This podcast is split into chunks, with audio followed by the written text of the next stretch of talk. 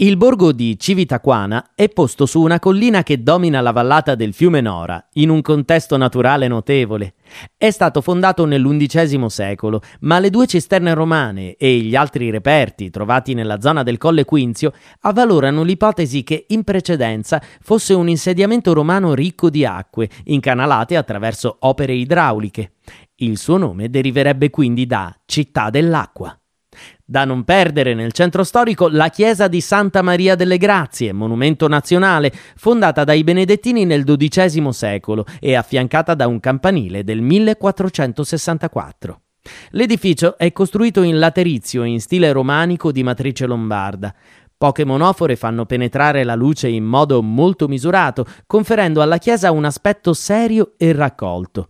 Al suo interno troviamo un'immagine del Cristo assiso in trono, un affresco su San Martino e la cappella di San Rocco. Tra le architetture civili possiamo invece ammirare il palazzo Leognani Castriota Leognani Firamosca, originario del Settecento.